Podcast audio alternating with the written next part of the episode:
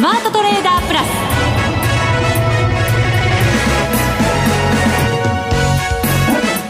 ス。全国のリスナーの皆さんこんにちは。内田まさです。この時間はザ・スマートトレーダープラスをお送りしていきます。この方にご登場いただきましょう。国際テクニカルアナリスト福永博之さんです。こんにちは。よろしくお願いします。よろしくお願いいたします、はい、日経平均ちょっと5番になりましてね、ええ、荒っぽい動きになりました。引けは結局45円11銭安、はい、2万2868円71銭で終わりました。あの2万3000円台もね、はい、ありましたのでちょっと値幅は大きくなりました。そうなんですよね。あの一時ですね日経金株価今の内田さんの話のように、まあ、一時というか寄り付いてすぐにですねあの2万3000円台を回復しまして。ラジオ日経の放送でも鎌田記者が乗りました。って言っていいですね。はい。じゃ今降りましたって感じでしょうかね。降りたくないんですけどね本当ね。で、はい、2万3382円をつけてですね一時468円高っていうところまで行ったんですが、ええ。これね、あの、やっぱこういう時にいつもっていうか、テクニカル的にお話しするところで言うと、やっぱ短期的な加熱感なんですよね。うん、で、以前もあの、お話したかと思うんですが、あの、取引時間中の、あの、移動平均線との乖離、えー、乖離率を、あの、見なきゃダメですよっていう話をしたかと思うんですが。先週その話をまさにね、はい、いただきました。ね、で、実際にこれ取引時間中見てる時はもう7%超えてたんですよね。はい。で、あの、まあ、終値ベースで見るのは結果論としてそういうふうに出てくるんですけど、あの今のようにですねあの HFT というハイフリクエンシートレードっていうのが、まあ、あの主流になって、はい、でなおかつあの日中の値動きがこう激しくなるような時には、うん、やっぱりあのオーバーシュート、はい、これもあの取引時間中見とかなきゃいけないと。でその後は何といっても急降下急落ということで、えー、結果的にここでは390円安はい、2万2522円。そうなんですよね。ちょっとね、はい、ドキッとしましたけど。ね本当ですよね。ですので、まあ、そのあたりからしてもですね今日はもうあの、まあ、乱高下。で後であの詳しくお話をしますけどもやっぱりそういったあの日中のそのオーバーシュート行き過ぎの部分というのが結果的にこの昼休みの間に、えー、先物がちょっと伸び悩んだところから始まってましたので、はい、まあ、これをですね、やっぱりあの、事前にやっぱ察知するっていうことを今日はちょっとお話しするのと、それからあとは、あの、今後ですよね、どういうふうになるのか。そのあたり詳しくお話したいなと。はい、為替も同じように連動してちょっと下落しましたからね、はい、そこも含めてお話したいと思います。はい、わ、はい、かりました。よろしくお願いいたします。はい、それでは番組進めていきましょう。この番組を盛り上げていただくのはリスナーの皆様です。プラスになるトレーダーになるために必要なテクニック、心構えなどを今日も身につけましょう。どうぞ最後まで番組にお付き合いください。この番組はマネックス証券の提供でお送りします。スマートトレーダー計画、よーい、ドン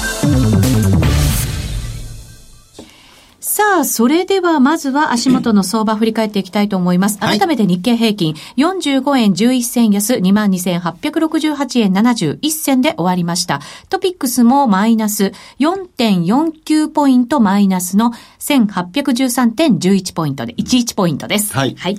で、あのー、まあ、先ほどもお話ししましたように、ちょっと繰り返しになる部分ありますけど、あの、えー、要は、えこういった急落に巻き込まれないために、あの、見ていく必要があるっていうのはですね、あの、これまでもお話しましたように、短期的な加熱感と、それから長期的な加熱感、両方が、あの、一緒になってるかどうかですね。はい。で、あの、以前、えー、これもだいぶ昔ということになりますけども、あのー、まあ、バーナンキさんが、うん、もうすでにあの、イエレンさんの後が決まっている段階で、まだバーナンキさんの話をするのもなんですけども、バーナンキさんが、あの、まあ、金融引き締めというかテーパリングをやるよって言ったところで、5月の23日とか22日とかそれぐらいですよね。さすが内田さん覚えてますね。覚えてます。はい。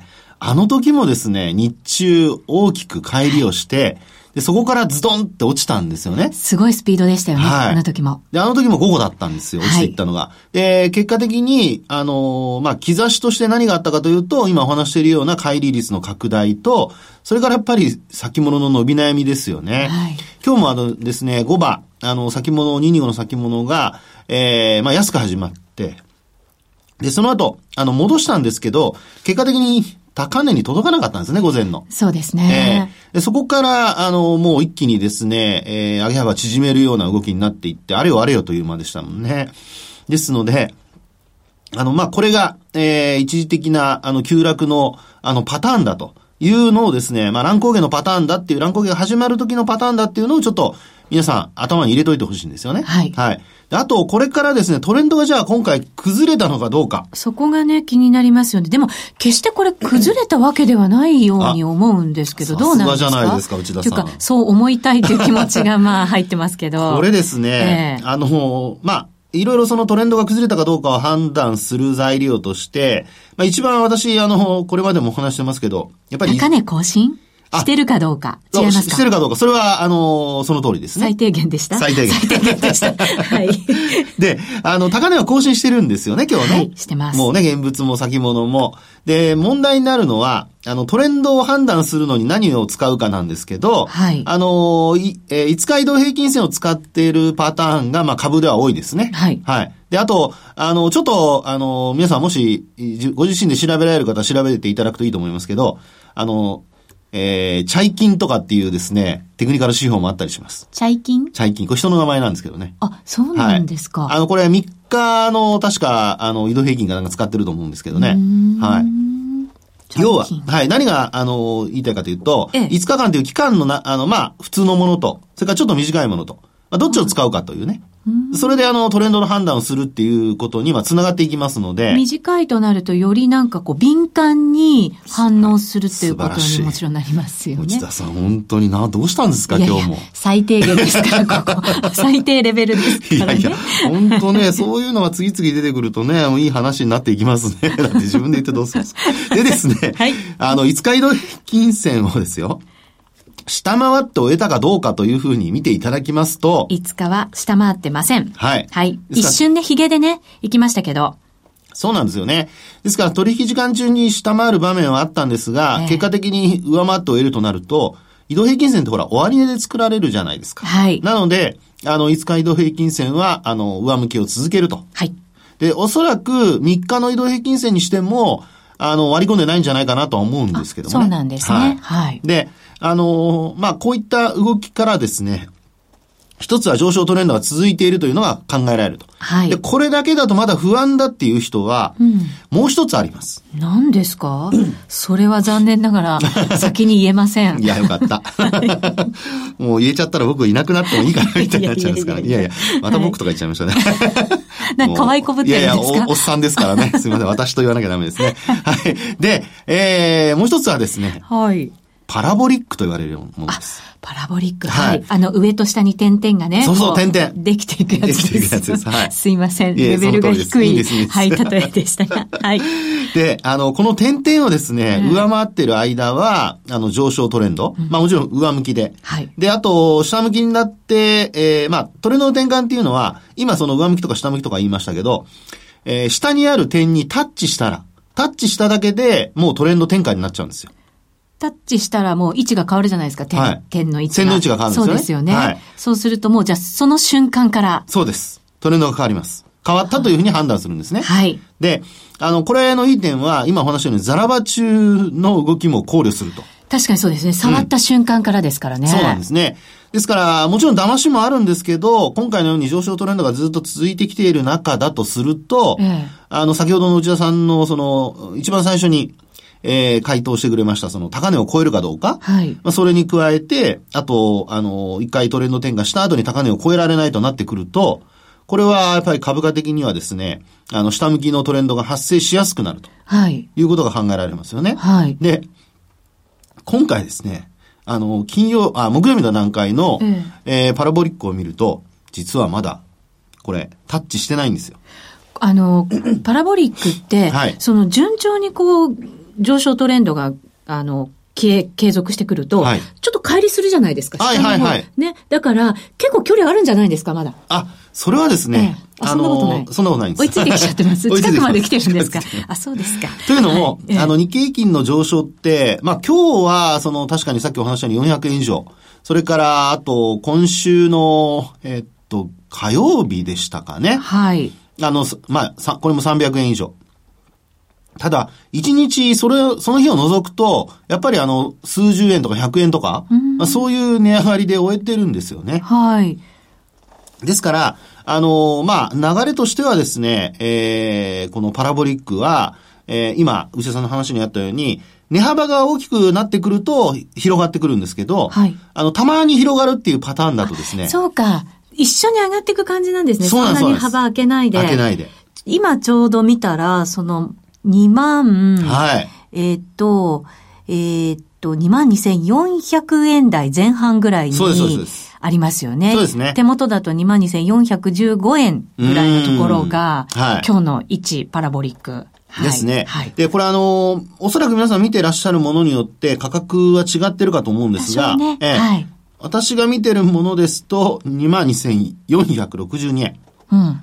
で、これあの加速因数っていうのがあってですね。はい。点がなんでその刻まれていくかっていうと、その加速因数の分だけ上がっていくんですよ。うん、で、まあ、加速因数の話するとちょっとややこしくなるのでちょっと置いときますけど。ちょっと今ね、もやもやとしました、私も。はい。はい。置いときますけど、その、まあ、点がですね、切り上がっていく中で、それにタッチできるかどうか。はい。で、あの、そうやって見ていくとですね、一応ですね、あの、流れとしては、あまあ、タッチしてないので、まだ上昇トレンドは続いていると。はい。そうなると、今日、何やら、マネックス証券さんが、よくぞ、気づいてくれました。いやいや、気づいてないんですけど、別に。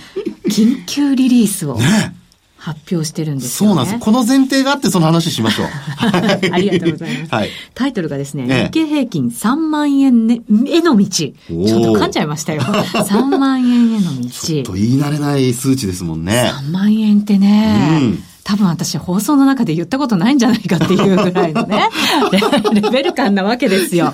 そりゃそうですよ。だってね、二十数年ぶりなわけですから。そうです、そうです、そうです。そうなんですよ、はい、それに行くかどうかっていうところのリリースを、マネックス証券が満を持して発表したということなんですね。すごいですね。そうなんですよ。あの、松本社長をはじめとしまして、はい、これ有識者の方々がそれぞれ、あの発表してまして、うん、あの、もちろん番組に月一で来てくれているひろきさんもそうですし、はい、大月奈々さんだったりとか、はい、あとはスパークスの安倍周平さん、はい、などなどがですね、はい、この中にコメントを寄せてくれているということなんですね。うんうん、3万円いつ到達するのかと。いつ時期も全部発表してるんですよ、これ。ね、はい。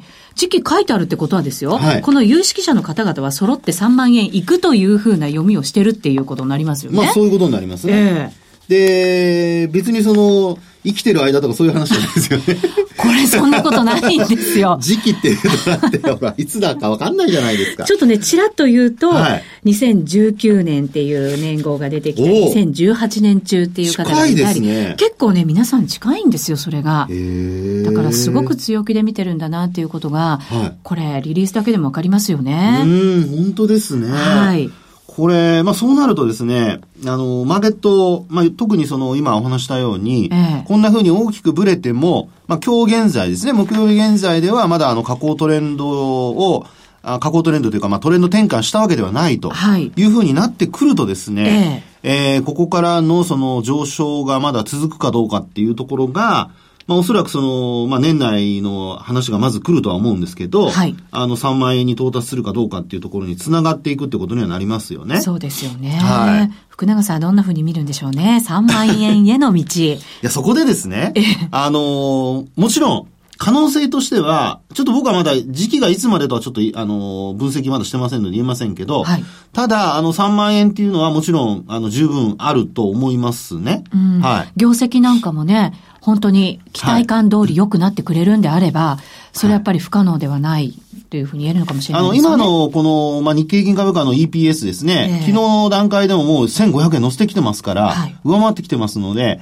まあ、これと、その、まあ、直近で、まあ、16倍前後っていうところまでの、あの、PR 掛け合わせるとですね、もうすでに2400円、あ、2万4000円超えてますから、はい、そうなると、あの、EPS がどれだけ増えるかっていうね、あの、今期の、もちろん、あの、まだ、まだこれ、為替の修正って言っても110円前後ぐらいですから、はい、まあ、トヨタでもね、ユーロをちょっと円安にしたり、えー、ドルをちょっと円安にしたりっていうことで、業績上乗せになってますけど、はい、まあ、基本的にまだ為替が円安になると上振れの余地っていうのがあったりするのでですね、これ何とも言えないわけですよね。はい。そうすると、今期の業績、着地がまだもし伸びるとなると、意外と、あのー、まあ、要は、えー、このリリースの後、要するに、今年の年末がどうなるかで、3万円までの道のりが非常に近くなるのか、はい。あるいは遠のくのか、まあそういうところに関わってきますよね。うん、で、あと、あのー、えー、っと、よくお話しする、えー、こういったこう、値動きの、長期の動きを見るときに、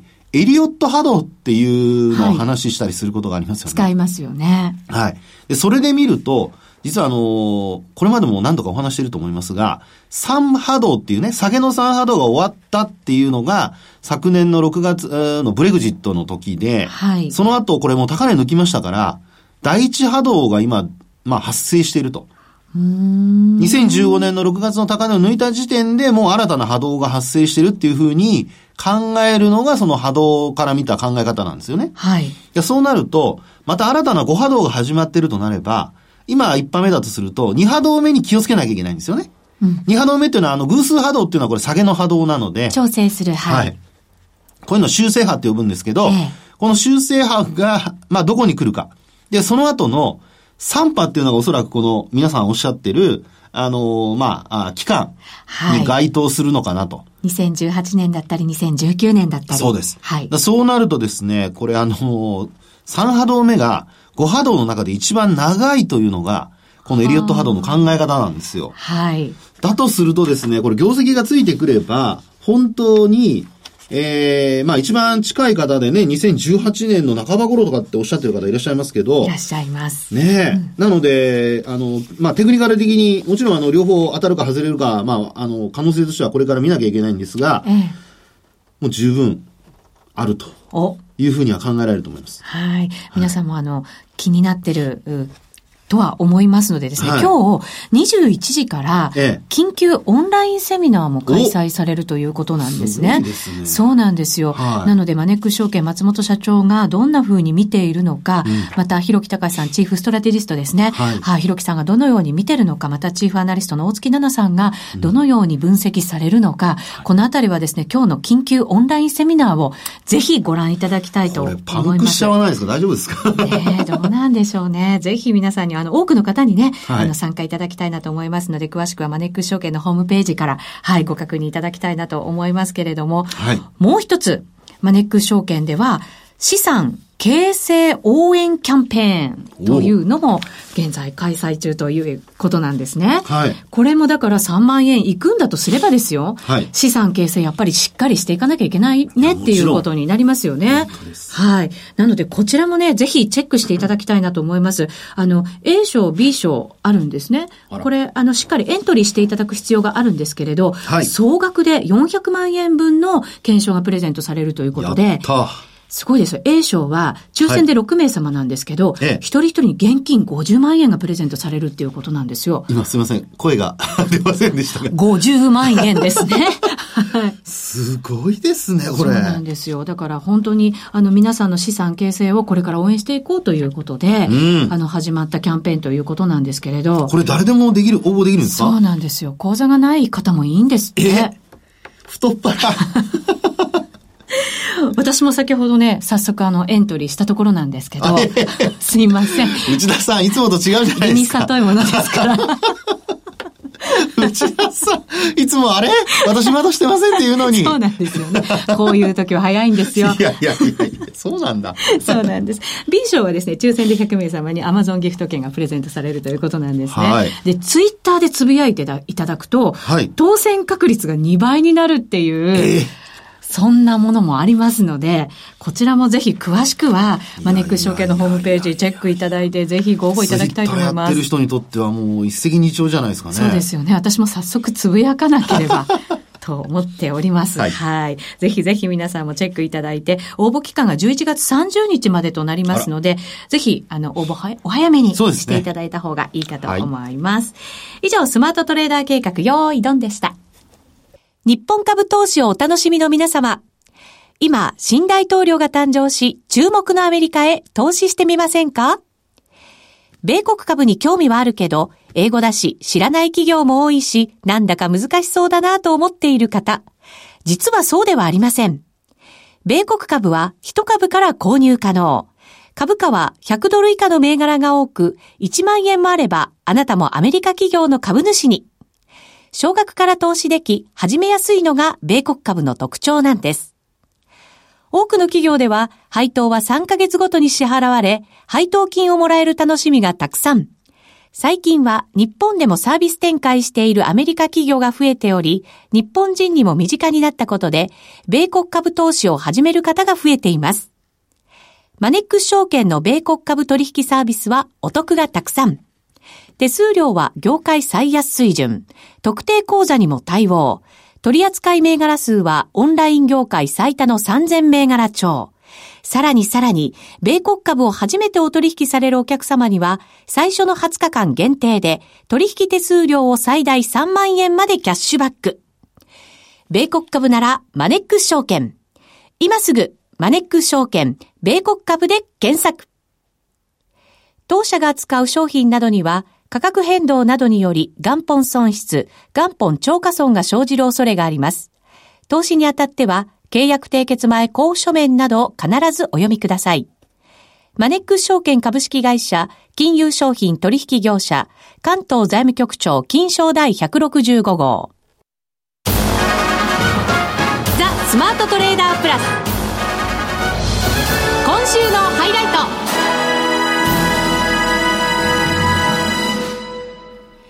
さあ、それでは引き続き福永さんにお話伺っていきたいと思います。ちょっと気になるのがですよ。はい。あの、まあ、短期的、長期的には分けて考えなきゃいけないっていうのをね、ねはい、しっかり頭の中にあの入れた上で、はい、今ちょっとこう、ボラティリティが大きくなってきてるじゃないですか、はい、今週に入って。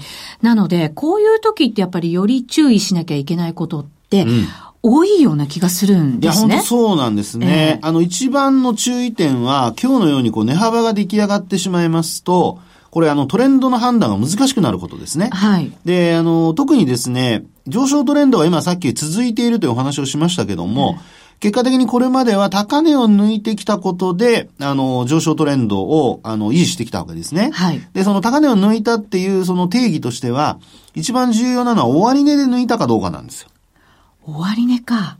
はい。ヒゲじゃダメですか？ヒゲじゃダメなんですね。ですか。ですから、あの、先ほど、あの、日中の高値を抜いたっていう話をしましたけども、えー、これは、あの、前提としては、まあ、あの、取引時間中に抜いたと。はい、ただ、終値ベースで見ると、昨日今日と続落ですので、うん、そうですね。はい。終値じゃあ2日間抜けてないってことになるんですね、これ。そういうことになります。あら。で、あの、5日移動平均線は下回ってないんですけど、えーこの2日間で、えー、高値を抜けてませんので、はい、まあ、そういう意味では、明日以降、明日がその S q になりますから、そうですね。はい。あの、ミニ S q ですけどもね。まあ、そこであの S q 値をこう、下回ったりっていうことになってくると、えー、まあ、今日の商いもなんと5兆円近くまでできてますからね、これね。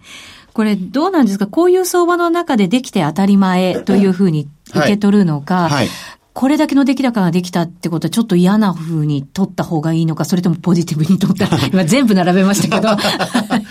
あの、経験則からすると、はい、どちらかというとやっぱりネガティブな方でしょうね。ああ、マイナス要因。そう。これがね、あの、1円でもプラスで終わっていれば、先ほどの話のように、あの、翌日は、まあ、あの、回復していると、株価は。そうですよね。先高感で買いたい人たちが買ってきたってことになりますよね。はい、ね。あと、あの、まあ、投資家の損益状況から見ても、えー、これあの5兆円できてるってことは、売り買い、まあ工作してるわけですよね。はい、そうすると、売った人はまあ高値で売ってるでしょうから、あの、ほほぼ利益確定していると。はい、ただ、ここで買った人はもう天井を買ってる可能性になるわけですね。となると、やはりあの、売買高が膨らむ中で、あの、このまま仮にその高値、えー、を超えられないとなってくるとですね、特にやっぱ ETF 絡みのところは、はい、あの、今日もし買った人がいたとすればですね、えー、やはり、ちょっと損失が膨らむ可能性が出てくる。はい、あとは、あの要はこれから、えー、例えば資産効果っていうことを考えた場合に、終値が、その、まあ、更新できなくなってくる。高値を更新できなくなってきますと、はい、増えなくなりますよね。そうですね。そうすると持ってる人たちも、ええ、やっぱりちょっと換金しておいた方がという、そういう気持ちになってくるっていうのが考えられますよね。うん、一旦は、本当に短期的に見てですよね。ええとなると、これまでおしめ買いというふうに言ってた人たちは、まあ、下げてきたら買う人はいるとは思うんですけど、ええ、一方でその換金売りというのが膨らんでくると、結果的に株価高値を買う人がいなくなって、はい、で、えー、徐々にトレンド転換っていうことが考えられます。じわりと。はい。うん、で、その時に注意したいのはさっきお話した5日線を下回ることに加えて、それから今日のやっぱ安値ですよね。はい。22,522円83銭。これやっぱり割るっていうことになりますと、流れとしては、もう、あの、安値で買った人も、今日の安値で買った人も、結果的には損、まあ、損失につながると。そうですね。パラボリックもね、うん、マイナスに転じちゃうというか。素晴らしい。になりますよね、水準的にはね。なんか、応用が効くようになってきましたね。そうですか。そのまんまでしたけどね。応用したというよりは。いいんですよ。そうですか。もうね、はい、褒めて伸ばしましょう。答え言っちゃった。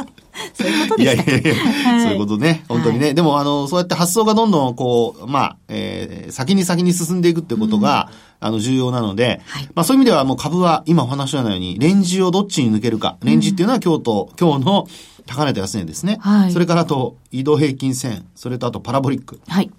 これを見てですね、あの、トレンドが転換したかどうかの確認を行うと。はい。怪しくなってきたら、おしめ買いはやっぱり控えると同時に、えー、利益確定ですよね。はい。これをしっかりやると、行う、ね、ということになりますね。はい。はい、えー、ドル円は113円61銭62銭あたりということなんですけど、こちらはね、引き続き、はい、あの、がね、重くて、今日もやっぱり株と同じような感じだったんですかね、動きがね。そうですね。えー、特にあの、やっぱり午後の、その、まあ、ドル円の下落っていうんですかね。はい。だいたいこれあの、1時半ぐらいから、あの、ドル円がこう下落にこう、まあなってきてですね、はい、えー、確かこれ40銭ぐらい落ちてるんですよね。そうですよね。あっと思いました、はい、為替も。はい、取引時間中、その、まあ見ると50銭近く落ちてますので、うんそうやって見るとですね、やっぱりあの、ドル円の急落と、まあ要するに特にあの5番に入ってから先物が重たくなってきて、114円台維持していたものの、